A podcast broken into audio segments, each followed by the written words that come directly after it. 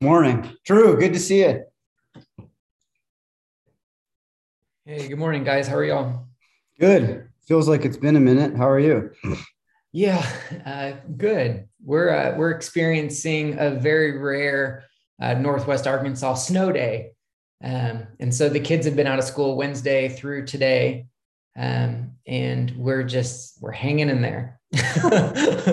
school, I'm telling you, what, school isn't just to like, yeah, like teach the little ones how to count and how to choose colors and how to follow instruction, but also like mommy and daddy enjoy that time also to to not be I don't know, it probably sounds bad to everyone that doesn't have kids, but if you get kids, you you get it. They're they're a lot to handle.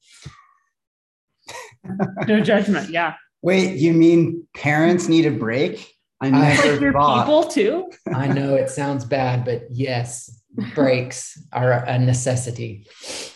We continue to be humans even after we have children. And sometimes parents forget that. And we think our needs suddenly change. Like we don't need the same things that we needed before we had kids. But it's not true. We're, we're still humans, probably need it more, right? And then there's other humans who also need the same stuff from you. Like we're outside playing in the snow just now and just playing and playing. And Brady stops, looks at me and said, Daddy, I peed in my pants. It's like, okay, well, we have to go inside now or else you're going to freeze to death. So she bites me on that. So just good times. We've all been there. oh my gosh. That's funny, Drew. That is Sorry, I hope the snow stops. You can put the kids back in school soon. Monday. Monday's going to be a good day for everybody. That's awesome. Lots of trips to Target. well, great. Looks like uh, people are popping in to the call right now. Um, we'll just give it another minute or two. Um, hmm, yeah, we're we're happy to be back in the office after a little bit of a break last week. Um, yeah, took I took my first vacation in about three years. Feel pretty good about that. Yeah. Um, I only had to open a, a couple of logs for like over four or five days, and that was really great for my mental health. Um, yeah, this year I think we've talked a lot on the past couple calls about um, yeah habits and routines that we're all kind of getting into on how to make them stick, how to, yeah, build consistency. And yeah, a big area of growth for me is taking time off of work. Um, you know, as somebody who works six days a week and who hasn't taken many vacations, um, you know, that stuff just doesn't fly, um, especially when you're giving out the advice that people do that so that's that's a big area of growth for me and i'm i was pretty proud of myself for for taking the time off um, that i personally really needed uh, especially after the holiday working through those. Um, but uh, if you're somebody who's like me and struggles with taking time off or like zoe uh, we would encourage you guys to take some time off. And that can be uh, you know, I know a lot of people have already taken time off of running, had their little off seasons and whatnot, especially over the holidays. But sometimes this extends to uh, to running as well. Um, you know, doing some off the clock jogs or uh, just taking a little bit of a break to refresh yourself mentally can be can be really helpful. Um, yeah, well, great. We've got a lot of questions today. Um, and I hope that we can get to all of them. I know that we're generally kind of uh, we tend to talk things through here rather than go rapid fire style. Um, but I like some of these rapid fire. Yeah, we, you know, I I'm gonna give a shout out now so I don't forget Zena and Lee.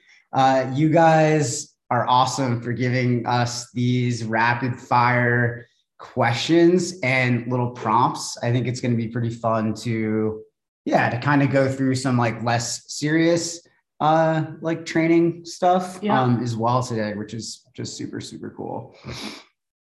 Um, yeah, are we? Yeah, great. I think Kristen will not be on the call today, so we'll we'll go ahead and get started. Um, Yeah. Okay. How about uh, we just get into the winter gear thing? I know everybody like every it seems like every season people are curious. Um, you know, is it like better to go full Gore-Tex? Should I uh, ha- make sure my my like zippers are fully like taped? Um, what are kind of your go-tos and your favorites for dealing with snowy conditions, rainy Pacific Northwest winter conditions, um, et cetera? And I think, you know, honestly, I'm not like too much of an expert on that. I wear what I'm given, but Zoe is like our resident gear tester. Literal so. expert. Yeah. so, you know, I it, this is it's I've had a couple of jackets this year that I've been particularly stoked on.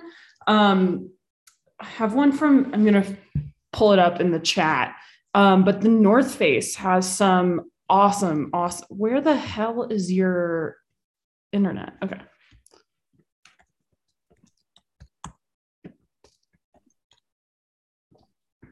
Just because like I can't quite remember what it's called.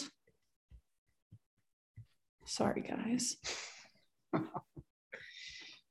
ah, yes, the North uh, Face Flight Ventrix jacket. It is not cheap, but buying cheap gear is bad for the planet, and wearing and having insufficient gear also bad for the planet. I swear by this jacket. I've been wearing it on days like we went on a run and it was like two degrees and I just wore a base layer and this jacket and was like fine.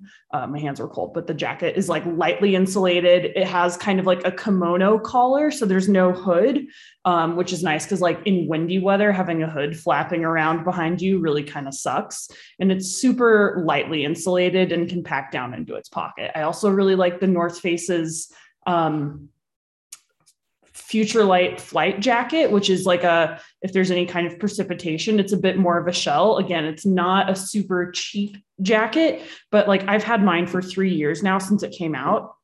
It was just like something the North Face sent me like a few years ago, and it's like become my absolute favorite jacket because it is specifically made for like high output activity with precipitation, meaning it's like not just like a raincoat that you're running and it's really made to help um, allow moisture out um, without letting moisture come in. I'm not typically, I don't know, I think Gore Tex is variably good. It kind of just depends on how it's incorporated into the garment. I feel like if you have something with pit zips, I would just be attentive that it doesn't have pit zips to mitigate the fact that it's just a shitty, non breathable garment and they just put holes in it rather than making a technical fabric. Mm-hmm. Um, that would be my 10 cents. And I think a lot of times people will overspend on a shell because they're not, because they're underspending on their base layer. I really like, particularly for folks um, you know, who get cold or who like sweat a good bit, like make sure you have a very tight, like, it, you know, maybe it's not the sexiest thing ever.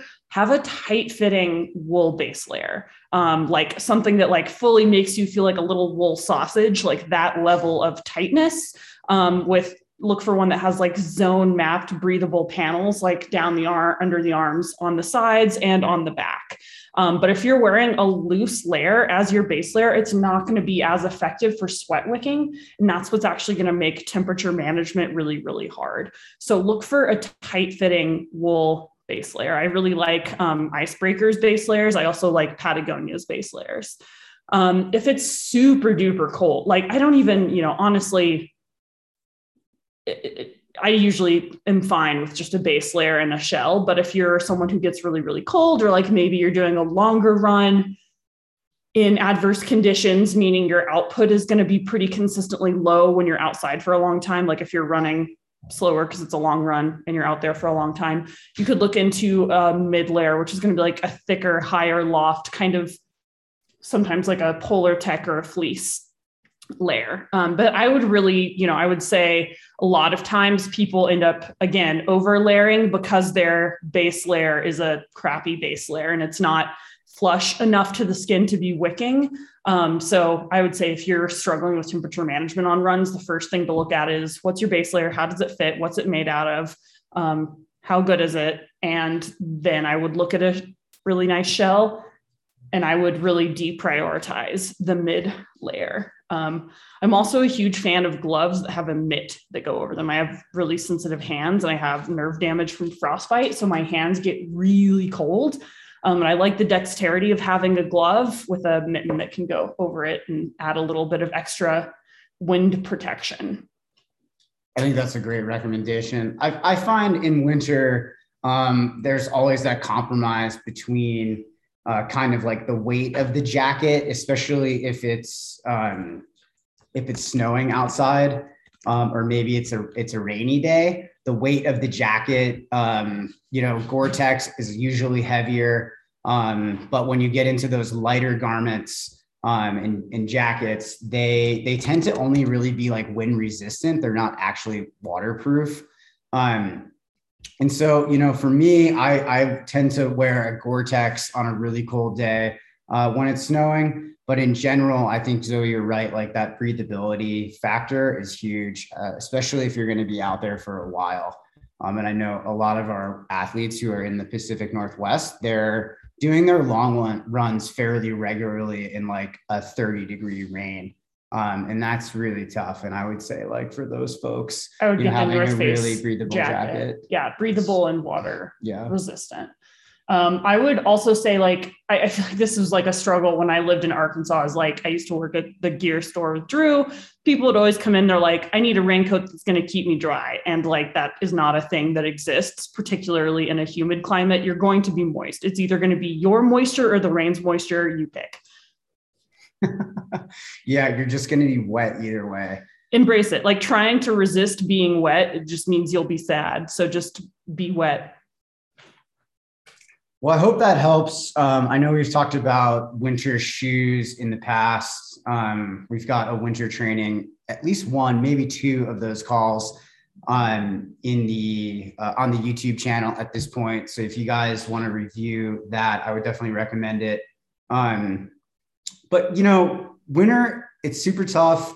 We've got great days, we've got bad days. We were over the weekend and we were running in it was like below freezing every every single day. When you say below freezing, you mean single digits. single digits and sometimes So like and far below like freezing. with the wind chill it was like negative 15 when i did my my 12 mile run on saturday and um i like having that good gear um i wore like a, a lightly breathable jacket with uh, a wicking base layer underneath and i wore long johns with my tights and i was really comfortable um another good tip if you have cold hands a glove liner um, for inside your mittens can be really helpful too, um, especially if it's one of those days like in the Northeast where there's always kind of like that that cold wind that's picking up.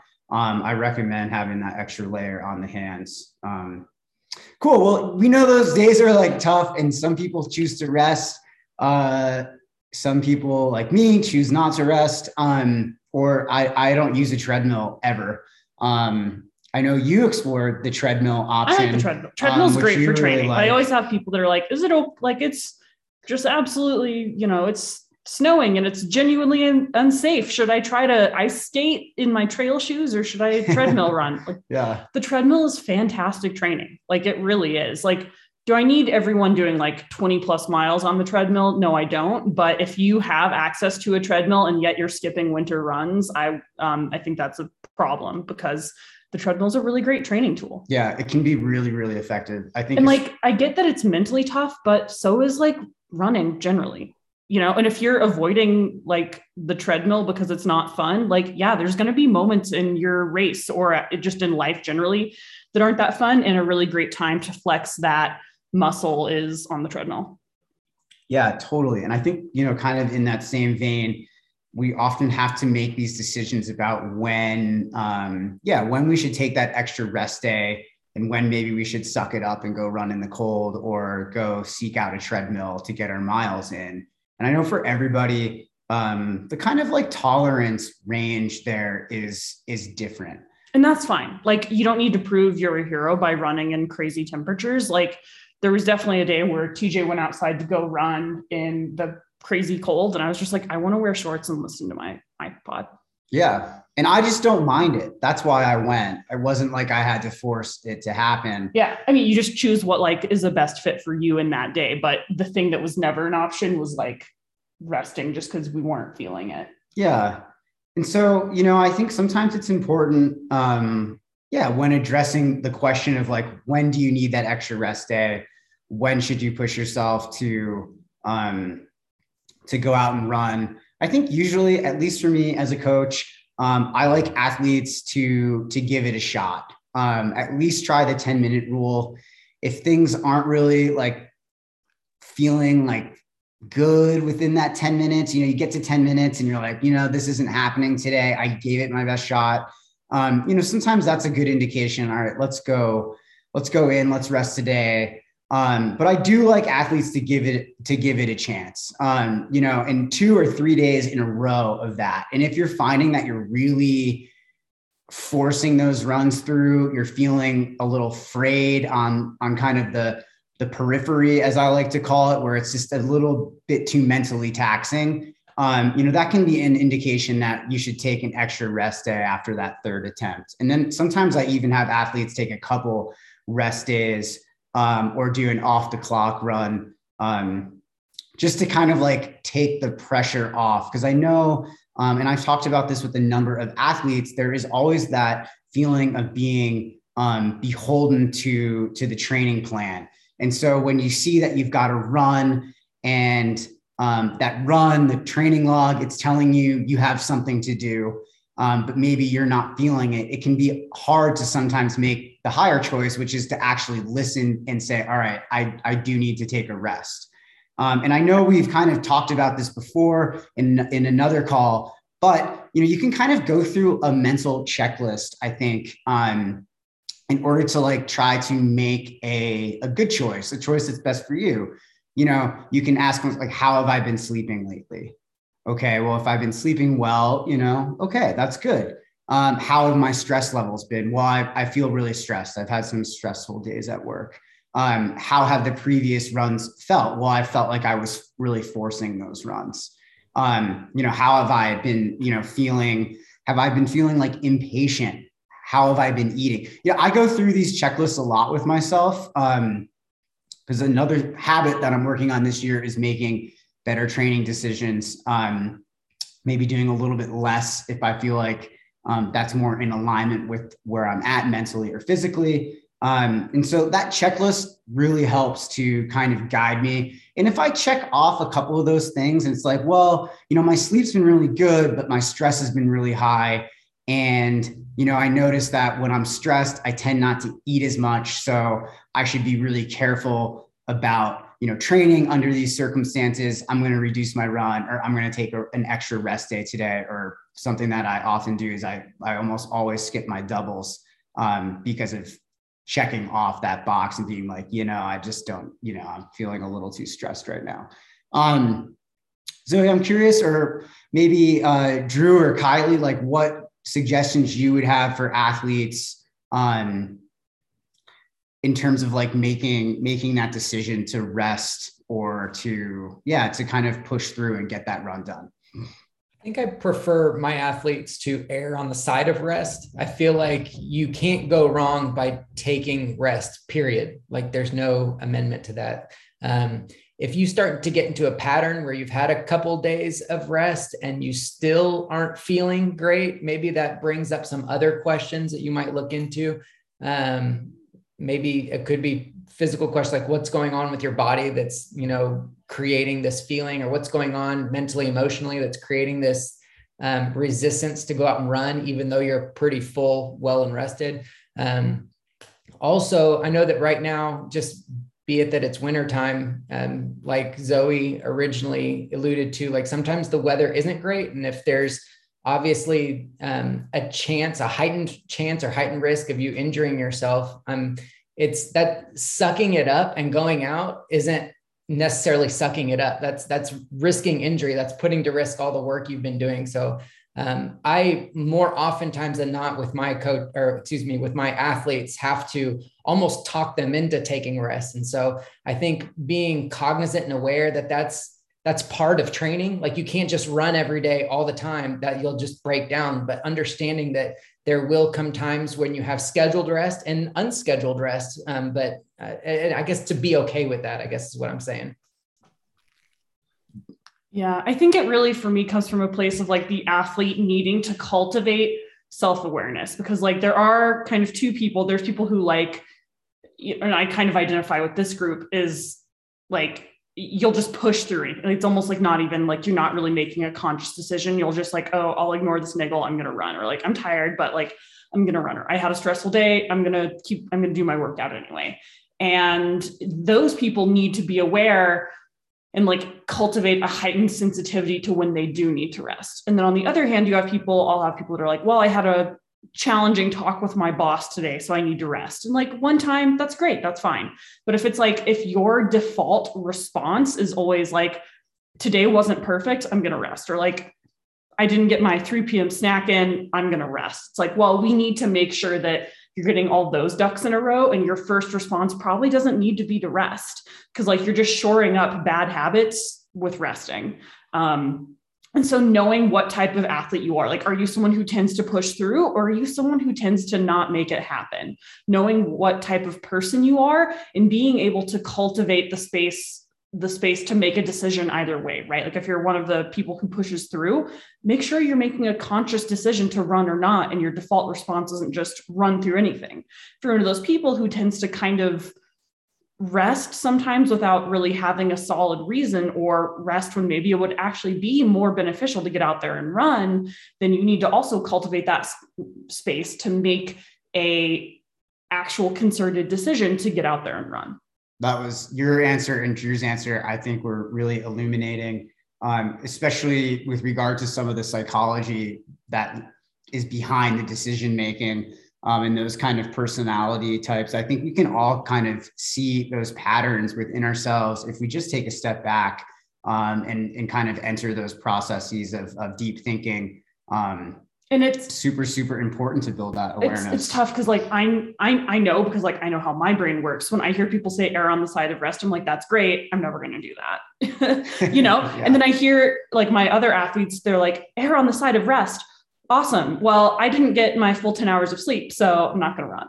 Or like therapy was hard today so i'm not going to run. And it's like well yes. However we really need to make a practice of creating a conscious decision and not defaulting either way right? So and, and, that just starts in a place of self-awareness. And when you listen to these calls not just trying to hear what you want to hear and what shores up the decision you were going to make anyway but really challenging yourself each day like am i making this choice from a place of fear or love? Is this coming from a place of health and safety? Um, and really just again making it an actual decision and really trying to understand what type of athlete you are and what's motivating your decisions what I'm hearing is maybe sorry I just like use Sarah. your relationship. I just because I have to run out for a few yeah, minutes. So um this is what your relationship with your coach is all about and what your logs are all about. If you are being open and honest with us in these logs and talking to us about your decision making process, like we can respond and help guide some of those things and challenge you and ask you questions to help you make these decisions. But like the log is a tool that you have to use with intention and like really reflecting on what you're writing and on those numbers. So like we know like what kind of sleep you're working with and what kind of stress you're working with. And um and also like so i remember when i first started working with zoe like for the first few months i would always be like is Zoe going to be mad if I don't do this? Is Zoe going to be upset? If, right. Zoe doesn't, does not care whether or not I do my workouts uh, as prescribed. And it took me a long time to like put that responsibility on myself and not like worry what Zoe was going to think. But using that, like, what am I going to say in my log today about why I didn't run? Right? Does am i going to like feel really guilty and weird because like it's hard to justify and i have to like try to like make zoe not be mad at me whatever that is she wouldn't really right? Um or am i like yeah i'm going to just tell her like today was this crazy day and she's going to totally understand right? So thinking about what you're going to say in the log and thinking about those questions i think that that also like hits the checklist that tj was talking about Um, so I think use the log. And then the other big thing I'm hearing from this is just like mindfulness, because you can't make those decisions without a basic level of awareness. And if you're not reflecting regularly in other parts of your life, like learning to understand your own reactions, it's going to be hard to have that insight to make a clear decision about running. Yes, thank you for the plug with regard to mindfulness. I think that that is obviously an underlying component to all of this, to what awareness is.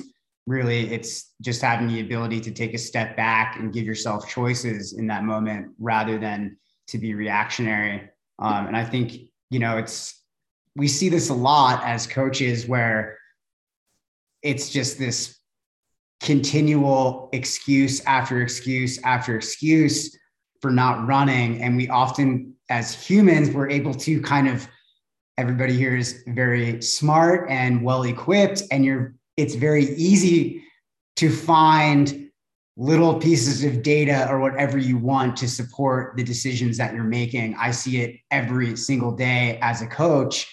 Um, and so, you know, that's where it's kind of a two way street. As a coach, I have to be willing to say something that might challenge you. And as an athlete, you have to be willing to listen to that and be open to changing your mind about your decision making process. And I think that that sometimes um, does involve like a mindfulness practice, building more awareness. Uh, often, you know, it's it's so true, especially with the athletes that I coach, where somebody had a tough day and you know they didn't run, but like every other day is like that. Um, and I'm this isn't just outliers. This is many many people that I've coached.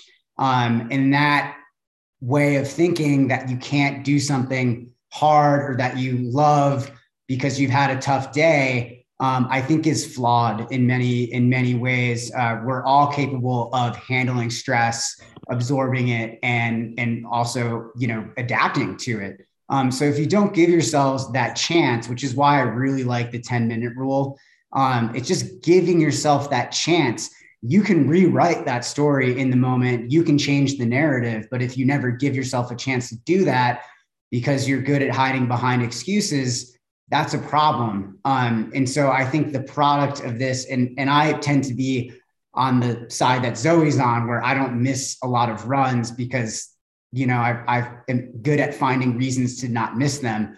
Um, and now proactively, I'm learning to develop new habits about loosening my grip around the training and feel that that is healthy and beneficial. But it's a different process for every single athlete. You can come from one side of of the pole on that and it's totally normal. Um and i would say like just like sarah said you know use your log as an opportunity to give a sentence or two about your decision behind you know why you made that choice um, for a lot of people you know that's a that's a good choice to make if work was stressful if you haven't slept well in a couple nights, to me, that's a, a reason to be on the cautious side and to skip a run. But if if you had a tough conversation, you know, if you had a tough conversation with your partner, we've had many. I still run. I, you know, like sometimes you just have to get out the door. So you've got to see what your tolerance is. And if you need to check a couple boxes and be like this, this, and this, that means rest well, but it was only one box that I checked today. I had a stressful situation uh, with a coworker, but I slept well, but I'm eating well, you know. Okay, well, let's get out there. 10 minutes, give it a shot. And I think it's like important to see like what comes first, like your decision or the reasons, right? Because like for me, like my brain will go to this place where it's like, well, I want to like I'm gonna run, like, and then I'll just like backwards justify my decision and be like, oh, well, I'm, you know, I'm doing Western states. So like I have to run, but I'm like, well, you know, like I'm kind of tired or like my foot hurts or whatever. And like I will just like only look at the data that shores up the decision I want to make. And like I see this a lot when athletes like you can always tell when someone's not doesn't feel great about their decision because they spend a lot of time trying to justify it to you in the log because they're uncomfortable with it. So they'll be like you know like all this happened and here's a play by play of my really hard day. And i'm like you don't have to convince me. And the fact that you're kind of trying to makes me feel like you're not really convinced of your own reasons. Um, so yeah. like if you're making a decision and then looking for data to support it that's not the correct way to go about it look at the data and make a decision accordingly. I think that's so true. And and again, maybe the last word on this while we so we can move on to some other questions. But Coach Kristen, she's listening in. She mentioned in the chat box that Addie Bracy, um, who is a, a mental performance coach, um, she's written a really great book that we as coaches have all come to really love and appreciate as a resource. Uh, she does mention um, that you know if you if you want to do hard things like ultras, you've also got to do them in training. Um, and so sometimes that means running when you're tired or stressed or feeling a little bit off. Um, and again, you know, that whole process of pushing yourself a little bit does allow you to become a little bit more comfortable in kind of those adverse situations. I think that that's a huge tool for ultra runners and for aspiring ultra runners. I mean, there's just like no point in an ultra where you're not going to feel com- like uncomfortable uh, I've been doing this a long time. Zoe, Drew, like we've all been doing this, Kylie, a long, long time. Um, and when you're you're racing, you're gonna feel uncomfortable. When you're doing a workout, you're gonna feel uncomfortable. So you know, trying to get comfortable with that, be at peace with it, and in, in, in a sense, I think can be really important. Yeah, let's um let's talk a little bit about training autonomy. I like this question. This has actually come up with several athletes that I've been coaching recently, um, I think is really worthy of, of a little roundtable discussion. Uh, but the question is what's a good way for an athlete to gain more feeling of autonomy with their training? Um, especially as this pertains to uh, their plan with their coach and and kind of like the the training that's been set up for them um, what can help an athlete feel like they have some sense of control in the process? Kylie, we haven't heard, I haven't prompted you. I apologize. I would you feel comfortable talking about this one first? Um, I guess. I mean, I'm I'm curious. I I don't know if I understand fully the question. Um, are, are we talking about like how does the athlete get involved in uh, the the process of kind of dictating their training or something? I think really what is at the heart of this question is that athletes feel beholden to the training plan as prescribed by their coach. And sometimes they want to feel like they can make autonomous decisions within the bound like the boundaries set forth by that plan that they can be independent too. Like on an easy day, they can run a little faster if they feel good or skip their hills if they don't feel good or you know do an adventure run on the weekend even if it's not prescribed. Um, to have yeah, a little I, bit okay. more say in the direction of things? Yeah i mean this kind of then relates a little bit to the other question that we were on. Um, i think that some communication with the coach like that's what we're here for. We are building the training plan specifically. Um, there is a purpose behind that. Um, and if you're constantly changing that then how is that going to impact your overall goals? Um, the other thing that i find sometimes is that athletes will do like they'll go climb or they'll go do a cross training thing like multiple times a week and not do their run training um, and not communicate that and then they'll fill the log out like three days later. Um, so i think that actually having that conversation with your coach if you're wanting to maybe like have a little bit of climbing integrated or something like that, then that can happen. But just doing that multiple times without having the conversation is going to impact your goals. Um, and I see it all the time with my nutrition clients too, that they just essentially, I feel like it comes down to like how much do you actually want this end goal, you know? Um because they're changing things up from what we originally said and then they're maybe not achieving the results that they want. And then that comes back and reflects later on the coach. But in reality if you had communicated along the way then maybe that wouldn't have had as much impact. So i'm you know i'm all about like allowing athletes maybe to like change up the schedule a little or like include some different uh, variety in there, especially in the winter. Um, but I think that conversation needs to be had for the coach and remembering like you hired the coach to help you. So if you're just kind of randomly doing things, then you know what is the coach doing for you? So that that's one of my that's kind of one of my thoughts there. Yeah, I think that was obviously that was a great response, Kylie, and I know that you see this a lot um, with your nutrition clients and coaching in that capacity. Anything where there where there's a goal, right, and and someone's been hired to help guide a person from point A to point B. Um, you know, I've seen this for me come up a number of times, especially recently um, with athletes, where it's I want to do what I feel like doing when I feel like doing it. But I want to improve at the same rate as if I were following an optimized training plan.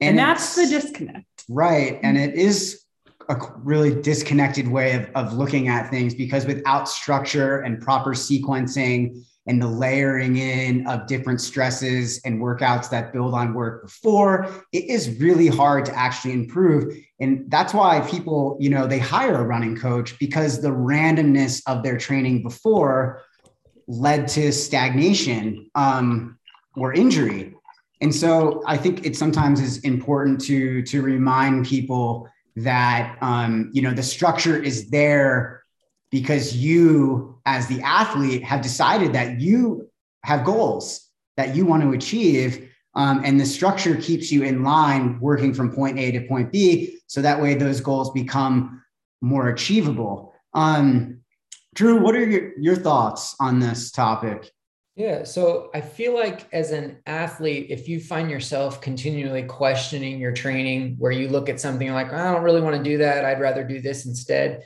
It makes me feel like you just don't understand the big picture and what the coach is striving for. Um, myself, I won't speak for any other coaches. Myself, I only like to write maybe two to four weeks at a time because I understand that changes come. Um, but that doesn't mean that I haven't thought about every month leading up to your big event, six, seven, eight months down the road. Um, there's a formula that works and, and we know it, we see it. And if you don't understand that, ask. Um, I've always been a huge uh, proponent of communication and really to me that's kind of what this whole thing boils down to. If if you want to do something else express that to your coach. Just don't go do it by yourself and then write in the log uh, i know you said do hills but i decided to take an off day instead or i decided that i was going to do a speed workout instead that i wrote myself. That's to be honest that's kind of bullshit. Like you need like, to talk to your coach up front tell them what you want to do tell them why you want to do it and then expect your coach to tell you why they originally had planned you to do you know the runs that they wrote in the log. Um, your log and your plan isn't just a bunch of random stuff written down. Like we spend a lot of time and energy preparing all of that for you to follow this plan. Um, and, and, so really just communicate. That's the only thing that really gets me is uh, you have to communicate with your coach. Yeah.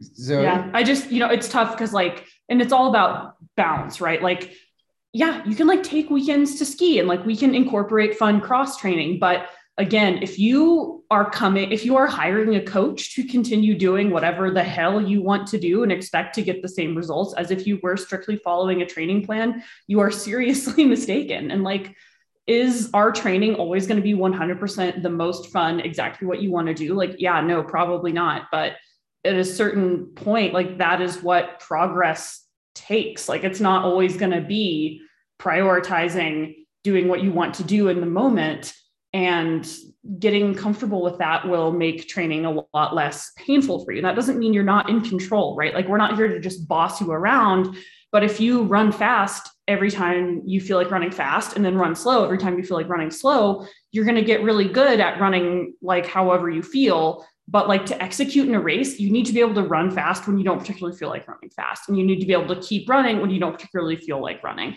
And being able to cultivate that ability to do the thing you do not immediately feel like doing will serve you very well in life and trail running, marathon running, parenting, like all the things, right? Like we have to do that in so many areas of life. And the key is making sure it's not always a drag, but expecting it to 100% be within your control and like dictated by you all the time is kind of a recipe to set yourself up for um, disappointment. Like the, the people that I see that like make it, it kind of like it becomes like a feedback loop of like, you know, people just do whatever the hell they want in training and they won't get that much better. And they'll be frustrated at the coach, even though it's like, well, you know, you're not doing what I'm telling you to do. And then they'll like it just, and it just like kind of snowballs. Yeah, I think it's important. And thank you, uh, Drew, Kylie, and Zoe. Those are, I, I feel like, very, those were very real answers, um, especially as coaches. You know, sometimes um, it can be tough, at least for me, to always have that like realist approach to the training um, because you know this is a client-based service and at times i want to make sure the clients you athletes humans are healthy and happy. And i think on the mental side of that um, yeah being a little more lenient from time to time with people specific people can be can be helpful. But again um, you know, achieving something in running or life, anything that takes years of time and it's a slow, long build without structure, um, it's very hard to, to get better. Um, and so, you know, exercising a degree of control around your training is super important. It's something that as an athlete, I've I've learned to do more and more over a lot of years. You know, I used to be much more strict now i'm trying to be to have confidence to be a little looser um, but still you know i stay within the yeah the confines of what is prescribed to me because i know that's important if if a feeling is doing a mile or two less that's okay but you're not if you start to tweak like the workouts the speed if you start to run too hard because you felt like it um, this is kind of when we really see athletes get hurt. Um, we see them plateau in training, or at, a lot of them just end up quitting. To be completely honest with because you, because they don't see the results. Because you're not gonna see the results because you have not actually done something that anyone would recognize as structured training. Yeah, and so you know when you're looking at this stuff, uh, autonomy, independence in the in the, like the training process, you have to remember we're just the guides like as coaches we give you a plan you're the executioner of the plan um, so in the end you always have the choice whether or not you're going to go out and run whether you're going to do what's prescribed or not do what's prescribed. And if you think it's any other way you're you're surely mistaken because you are the one that has to run not us. We give you the plan. Like drew said we work really hard doing that. We do it all day i do it all day long. It's my job. Um, but again, I don't, I'm not with you taking you out to go on your run. Um, and so in the end, you have, you have full control. You just have a roadmap and a guide to help you get there. And that guide, that roadmap is, is based on everything that you've told us. Um, and what we've seen and interpreted from your training logs, from past work and history, and things that you've done. Um, and so, you know, the plan is tailored to you and it's very specific. So when you go off of that, you start to lose some of those important qualities that are kind of written into the, you know, you don't necessarily see it. It might not be explained out in a paragraph for you on each single day. Um, but literally that's the level of detail that it takes to, to coach somebody um, to success, particularly in ultra running. Um, you know, there's a lot of long runs and impact forces and all of that. Um, so I would recommend just like taking an honest assessment of of yourself, building that awareness. You know, why don't I feel like I'm in control of this? I am the one that's going out and running.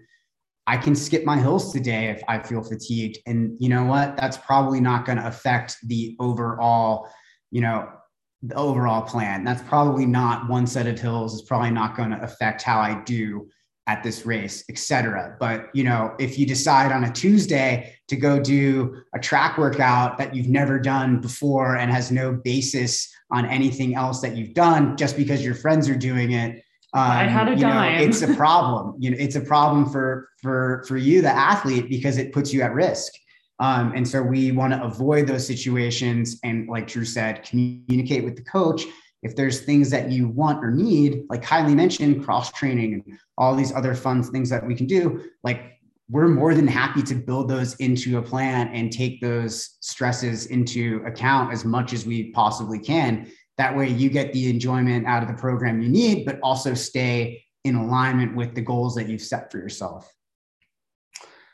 Um, I hope that makes sense to everybody, and I, you know, I sometimes feel like it's it's challenging, um, but over time, I think athletes realize that they become more independent in these processes, especially you know two three years into the process. Um, making those autonomous decisions becomes a lot easier, and you start to have better awareness of what kind of the boundaries are there. You know where does this decision fit in? Oh, okay this decision's outside of the box. I should probably be careful.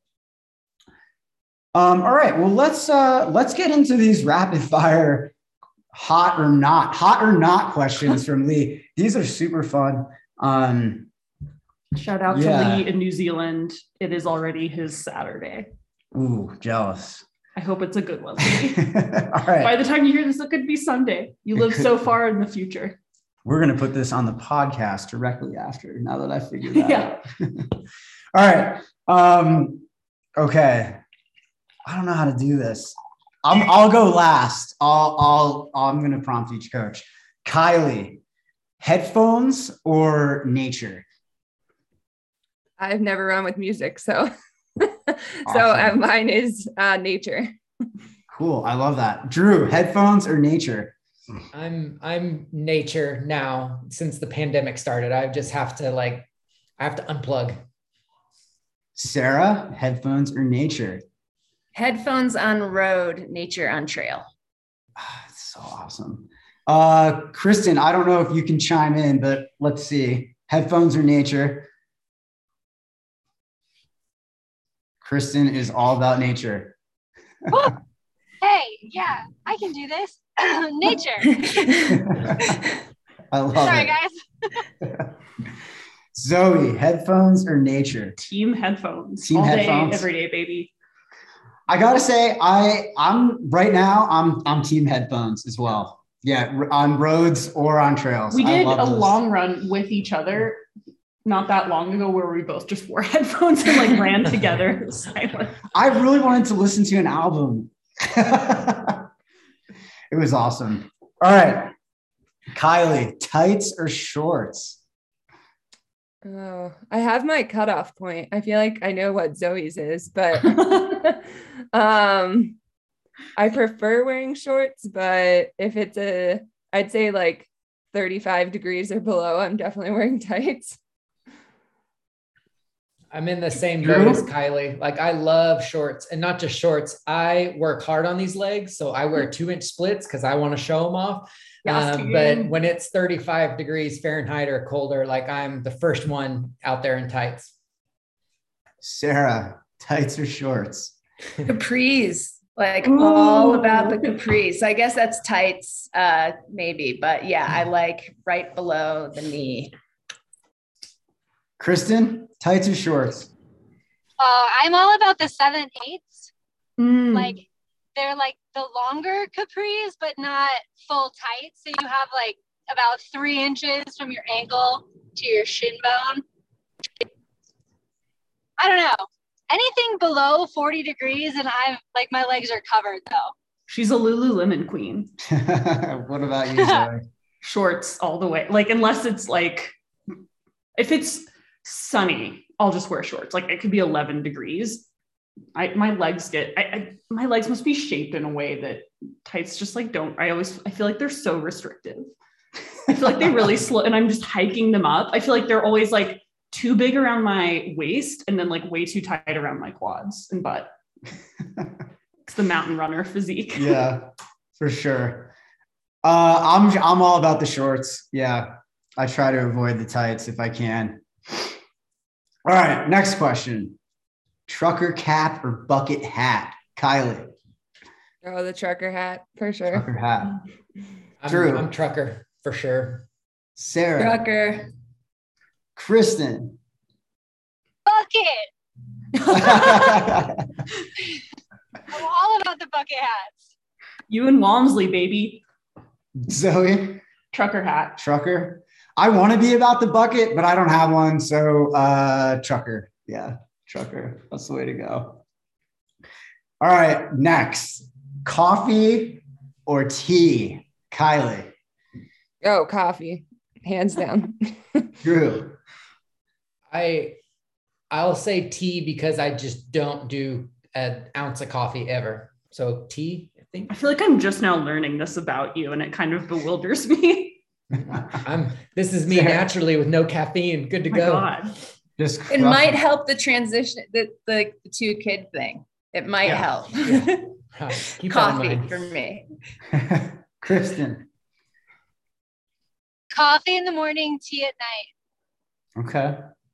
Zoe. All all coffee all the time. Yeah. I'm a coffee in the morning, tea at night kind of person as well. Or mate. He has a little Mate. mate gourd. Same thing, caffeine, you know? All right, running vest or handheld? Kylie, um, the running vest for sure. Drew, Um, road running, handhelds, trail running vest. Sarah, I definitely prefer the handheld, but I tend to need the vest for logistics. Kristen, Vest. vest. Zoe, Oh yeah, vest. I would wear a vest like in normal life, like all the time. I just like having my phone here, water here, snacks there. I I I hate running vests. I think they're so annoying and often find myself regretting not using them because then I'm dehydrated. So it makes sense to use a running vest a lot of the time. Your tombstone is just gonna say he preferred a handheld. Uh, all right. Uh, Roadrunner or Wile E. Coyote? Kylie. Well, I used to be a road runner, but for probably like 20 years of my life. But now I prefer being on the trail like all the time. Even though in Carbondale we have like road running all winter long. So you kind of have to like zone out a little bit. I'm I'm road runner because I like to go fast. Sarah. All trails all the time, except for this winter when I've had to run on roads like 90% of the time. Kristen. Agreed. Uh, coyote. Zoe. I would definitely identify with the coyote because, like, in the indigenous traditions of the Southwest, the coyote was seen as like a deity that represented like fun jokesteriness. And I definitely identify with that. And I also frequently feel like that person who like runs off a cliff and is like reluctant to acknowledge it until you're like, help, really that. resonates with me. Uh, Roadrunner for me. Prefer that's the speed. Um, all right. poles or no poles? This is a really good one. Kylie. Um, hmm. I don't use poles most times, but if it was something super technical, I would bring them. Um, but yeah, majority of the time, no. Drew. That's a that's a big fat no for me. I want to see you run with poles so bad someday. At your way. next marathon. I love Sarah. poles. Uh, I'm terrible with descents, and poles help me feel much safer when I'm going down technical hills. So I use them a lot. Awesome. Great reason to use poles. Kristen.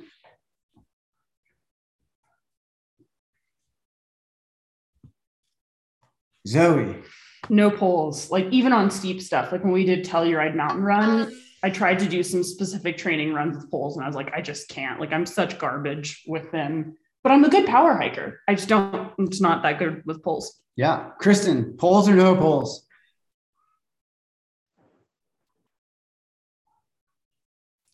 No poles unless you're running like UTMB or something. Then they Yeah. might be necessary. yeah phone a friend with poles for Hardrock and or utmb Yeah.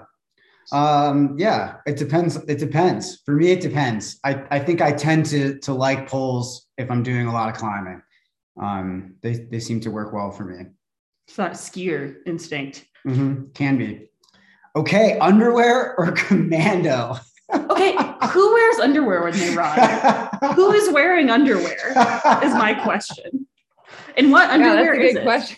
And I why mean- are you wearing it? And like, they like, have liners in these shorts for a reason. doesn't that redundant ass fabric annoy you? Oh. It's too much ass fabric. It is Okay. it is added ass fabric, but I under my tights, like in the wintertime, I like to wear a pair of Saxx underwear. Um, Mm. It's added warmth and I feel like reduced chance of chafing. And so I am the one that has more ass fabric in the wintertime, but obviously built-in running shorts, you don't need need all that business. Maybe it's gender specific too. Yeah, I don't know. True. Well, different scenario. Just to be clear, it sounds like Kylie and Zoe are commando. Uh, Drew, I'm with you. I can't, if I have to wear tights, the chance of uh, chafage is way too high. So definitely not going commando. Uh, okay, Sarah and, and Kristen. Commando. Commando. Okay, awesome. Kristen. Commando, for sure, commando. All right. so funny. Okay. Uh spring or GU? Kylie. Oh, great. Don't get me started on this. After Go last off. week- after last week's incident, should we look at the marketing for spring or um Or, I mean, honestly, I feel like even this question kind of sets up like the false dichotomy between like Yeah. perfect smoothie and then like garbage cola drink. And like they're the same. Don't let the marketing fool you. You're still drinking out of a tiny plastic, whatever. All right, you're let's still you're still consuming carbohydrates. So Yes. um yeah, honestly, like I think I would use both of them in different situations. So, and I have used both of them. So I don't really have a preference and I um and I think that it's going to depend on the person too in regards to their GI system. Don't fall for the marketing BS that Spring's promoting right now. that's that's our nutritionist for you right there. Thank you. So wait, should I feel guilty about eating GU or not? You should not. Drew, spring or GU? I I do have a preference and I am 110% GU all the way.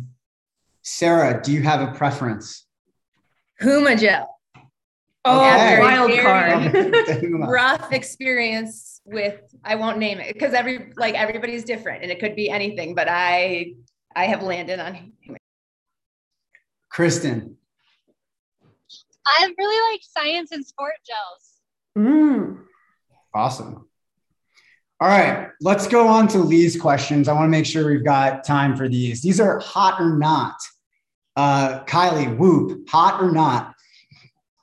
Um, I say not because I hate all the data stuff. True, hot or not? Whoop. Uh, not not hot. Sarah, whoop, hot or not? not. Kristen, whoop, hot or not? Nope. This podcast is sponsored by Whoop. I'm just kidding. Zoe, whoop, hot or not? Not just send me a check for $300 and I'll tell you you're recovered. I'm gonna say in a in a coaching context, whoop is not hot.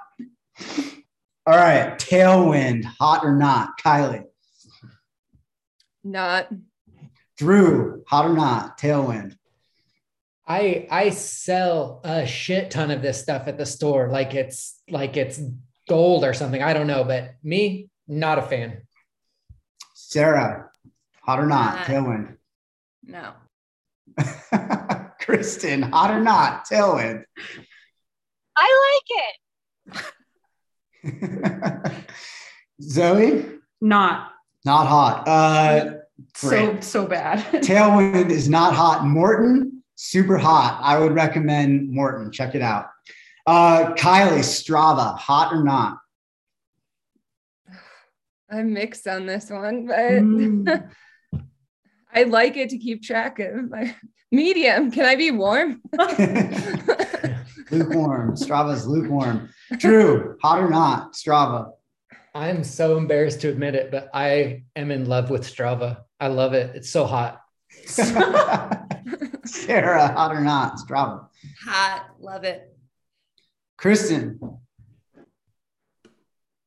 Um, I am lukewarm. I feel like since it became cool to not post on Instagram, it then became very cool to name every single Strava run. Kristen or, or Zoe, hot or not? Yeah, I'm a huge Strava apologist. Oh, sorry, I, guys. I love thinking of like Strava names. Super hot. It's like what I spend like 90% of my run thinking about is something funny to say. I think uh, Strava is pretty hot. Yep, works for me. Uh, all right, last last question. Split shorts, hot or not, Kylie? Oh, hot. I love them. Drew? Oh, super hot. Shorter the better. Oh, yeah. Sarah? Yep, hot. Kristen? Hot. Zoe? Super hot. Yeah, yeah. It's unanimous. Split shorts are, The are decision's in, in. right now. They Sell your in. Whoop and get some shorts. Get yourself some split shorts. Thanks, guys. That's all the time we have for today. Um, I love these rapid fire questions. If uh, it keeps things fun. If you have any other ones, Lee, Zena, and everybody else out there who did these, thank you. Send more, please. Um, we'll see you guys next Friday. Have a good weekend. Bye.